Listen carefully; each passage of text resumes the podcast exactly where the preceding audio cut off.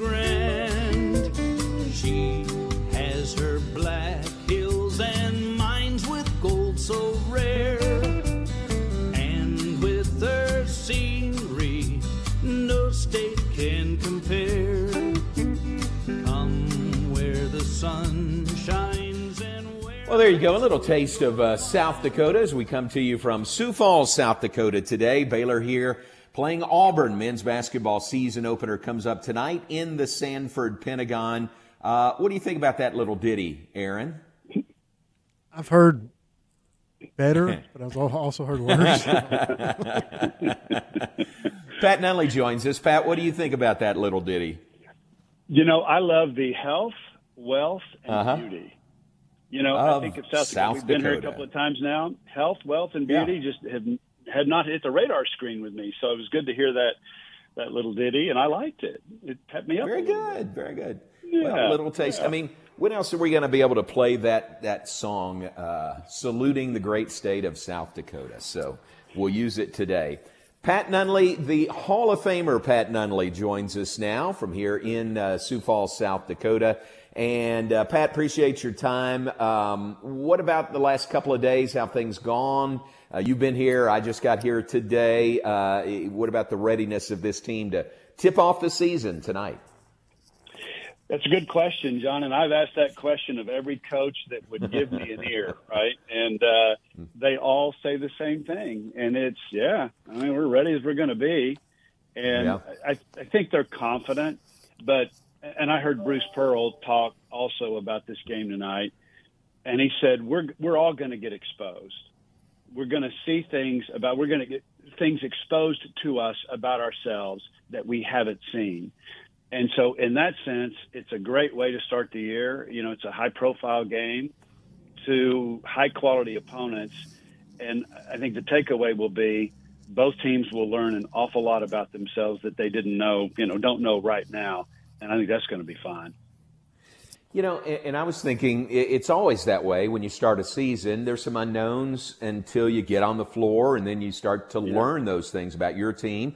But it, it just seems like to me, how about you, that this year with so many newcomers, so many new faces on this Baylor team, that just seems to be ramped up a little bit this year. It does. And John, I've been using the term young, and I've been corrected several times to the word that you just used, and it's new. They're not young, they're new. Now, they're young to me, Yeah. but they, they play so much. You know, like uh, Miro Little is the youngest player to ever play for the Finnish national team. So he's played against pros. So he's a young guy, but I don't think it's young the way you and I think about it. He's played a lot. He's played at a high level. So he's just new to the program. I think Ja'Kobe Walters in that same category. And, and there's a lot of chemistry building that you have to do, and it matters. And you and I have seen that over the years. So it's new, not young, but there's still a lot to be done in terms of finding the right combinations on the floor, getting the right guys playing together at the right time. I think maybe the one exception to that will be RayJ Dennis, who I heard from one of the coaches last night is probably a 35 minutes a game kind of guy. so Mm, he's going to okay. be out there. Not sure who he's going to be with, but he will be out there.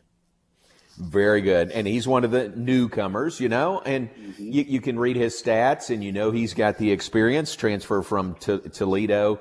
But again, we mm-hmm. just haven't seen him on the floor in a Baylor uniform and we haven't seen him with these guys. So that's mm-hmm. what's, uh, it's pretty exciting to think about, you know, what we're going to learn about this team tonight. It really is. I'm so excited. I can hardly stand it. It, you know, it's like for for us, John. It's like Christmas morning, and we're going to be Right. given a present, and we really don't know, you know, what's it going to be like exactly. And so there's a lot of anticipation. But these are two big time programs, John. I'm looking at some of the stats coming into the game. Over the past four years, Baylor is the winningest Power Five program in the country. You think mm. about that. You look at Auburn, and over the last six seasons in the SEC, it has the second most victories. It has the second highest winning percentage. It has the second most SEC titles, three, and has the second most NCAA tournament games, seven.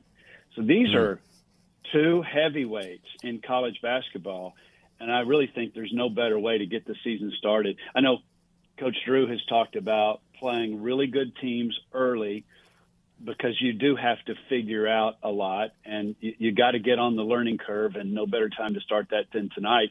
And again, Bruce Pearl said the exact same thing about his team. You know, I'm excited to see all these guys, uh, the newcomers and the returnees. I mean, Jalen Bridges, don't discount him. Langston Love, Jonathan Tchamwa Tchatchoua, Joshua Ojianwuna, Caleb Lohner, all those guys, the returning guys.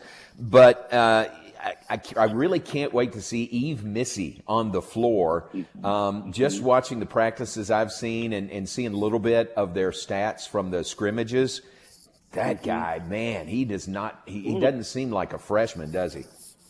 No, he doesn't. And I, I think he's almost a seven footer. He's right at it. And he can really run. He can move. He's really quick off the floor. I, I think, John, we're going to see him follow the same trajectory that we saw Jeremy Sochan uh, follow in his progression. You know, he comes in as a freshman, true freshman, highly regarded, but not really on many draft boards.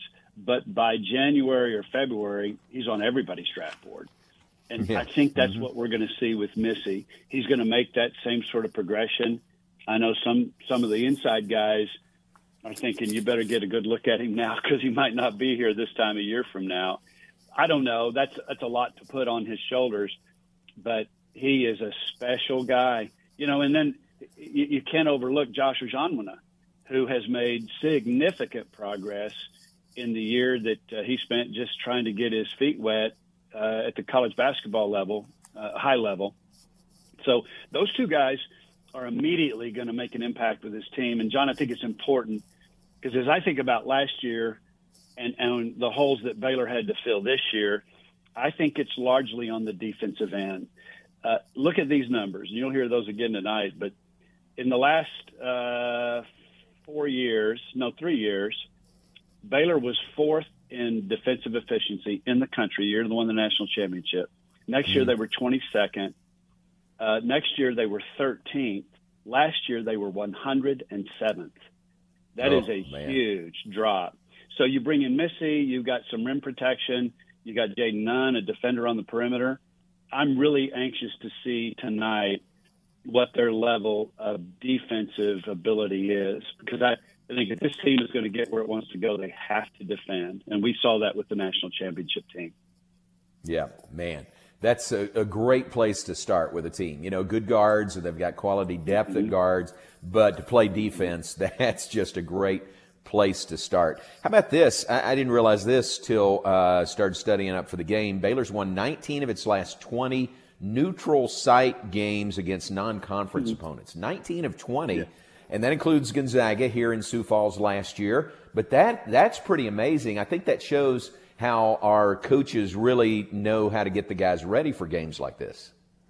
They do. They do. And and there is one stat after another, John. I read one a minute ago about the winningest Power 5 program in the country.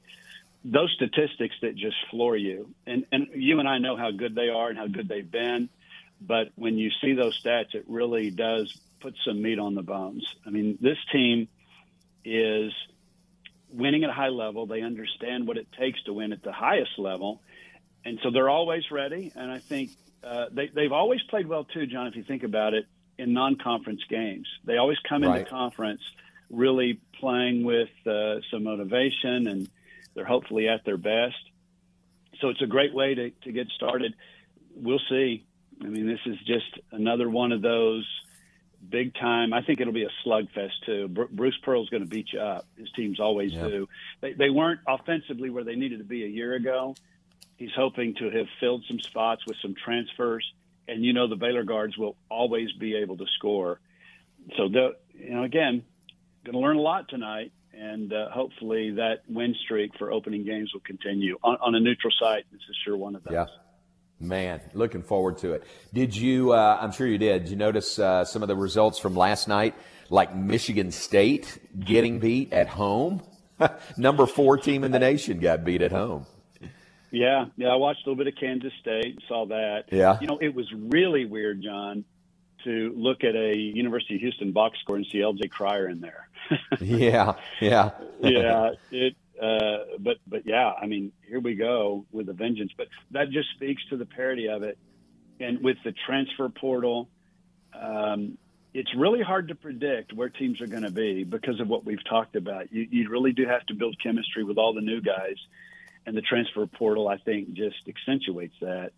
Um, yeah, but off we go, and everybody's vulnerable. Everybody. And so it's just going to be fun. There is nothing better, is there? In yeah, my mind, anyway. pretty exciting. Oh, I know. basketball. Yeah, yeah. Very exciting. All right, Pat, thanks very much. I appreciate it. Uh, I'll see you at uh, the pregame festivities here in just a bit. That sounds good. Glad you're here. All right. All right. I appreciate it. Pat Nunley, the uh, Hall of Famer Pat Nunley. He and I will have the broadcast tonight from here in Sioux Falls, Baylor versus Auburn. Pat, uh, formally inducted into the Baylor Athletics Hall of Fame in ceremonies on Friday, and just a tremendous event. And Pat, uh, with his uh, recognition acceptance speech, was uh, very, very good. So uh, we look forward to the broadcast this evening.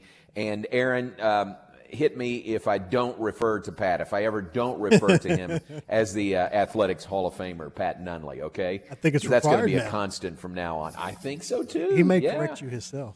no, he would never do that. Yeah. So great to visit with him. The game tonight, 7:30 for the countdown to tip off, 8 o'clock tip off, right here on ESPN Central Texas television on ESPN tonight. It's Roxy Bernstein and uh, our friend Fran Fraschilla doing the game coming up tonight, and uh, we look forward to that. Baylor versus Auburn coming up this evening. All right, take a break. When we come back, get uh, Jerry Hill's thoughts on this game tonight, plus the Baylor women's win last night in their season opener at home over Southern.